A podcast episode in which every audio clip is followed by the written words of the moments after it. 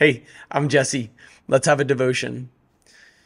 Mary and Elizabeth and their three month long pregger party have come to an end as Elizabeth has given birth to John the Baptist, whose miraculous, miraculous birth is prophesied by the angel Gabriel his father Zacharias had gone into the Holy of Holies to sprinkle the blood of a bull at the mercy seat on the Ark of the Covenant to atone for the sins of the people for that year. And there he's met by an angel who tells him that he's going to have a son, he and his wife, uh, despite their old age, and uh, that he's to be named John. Now, traditionally, you would name the baby uh, especially your firstborn son, after the father to preserve a family name. And uh, that seems like this is going to be baby Zacharias, right? That's what all the neighbors are thinking. But Zacharias knows better, and he had used writing to communicate to Elizabeth that he knew better, that he had met with an angel uh, from God and he pushed back with a question. And then I believe that as high priest, he was held to a higher standard than, say, Mary was, because while Mary could ask a question and be met with mercy and grace, Zacharias' question was uh, was met with discipline, and he was silenced.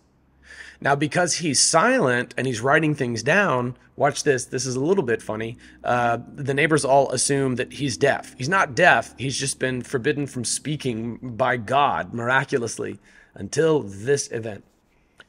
Now the time had come for Elizabeth to give birth, and she had a son. By the way, if you're if you're just uh, listening along, this is Luke chapter one, verse fifty-seven. Then her neighbors and relatives heard that the Lord had shown her His great mercy, and they rejoiced with her. When they came to circumcise the child on the eighth day, they were going to name him Zachariah after his father.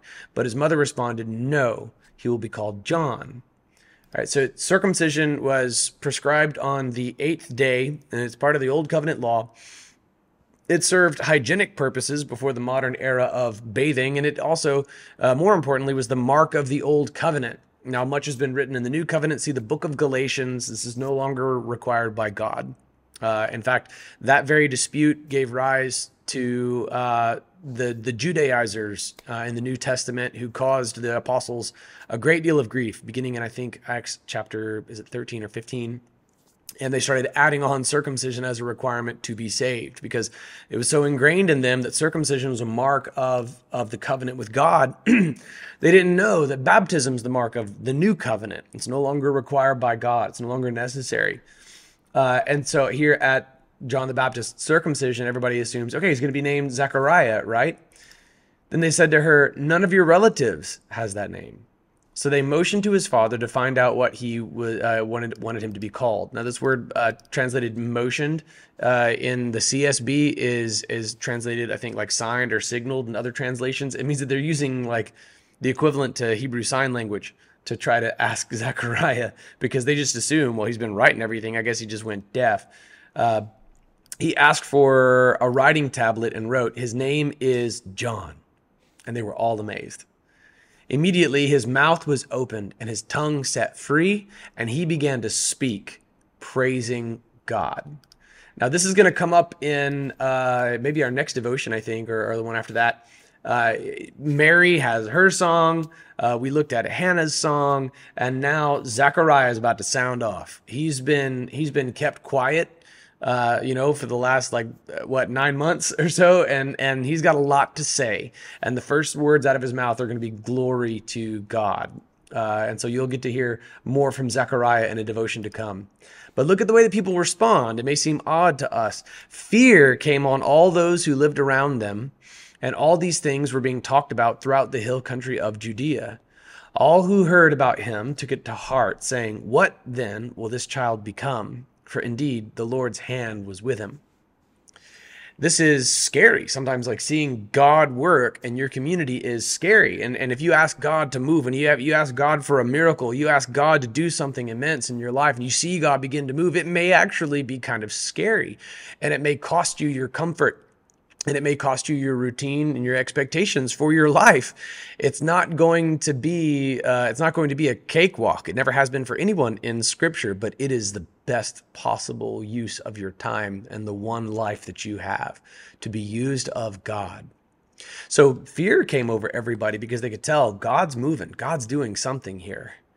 Zechariah went in to the Holy of Holies, the center of the center, where the direct presence of God was on the earth at the time.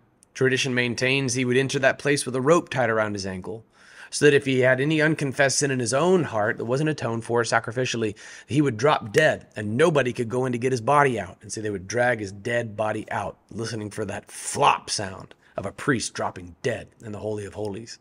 Zechariah didn't, you know, didn't, he wasn't dragged out, he walked out but he wasn't speaking.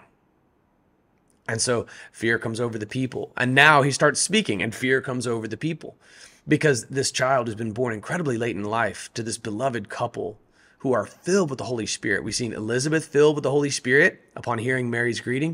You're going to see Zechariah filled with the Holy Spirit, and and he's gonna he's about to sound off in in Scripture. So, the, this is a miracle. This is a miracle baby uh, it was a miracle that Zechariah had been muted by God. And then it's a miracle that his tongue is set free. You're going to fall in love with this couple, Elizabeth and Zechariah, both used mightily by God, both humble people, uh, both filled with the Holy Spirit. They both have a lot to say. But wow, the people in proximity to them seem a little bit freaked out all right, when God moves mightily, don't expect him to do it on your terms and in conjunction with your comfort zone because he's Lord. Amen.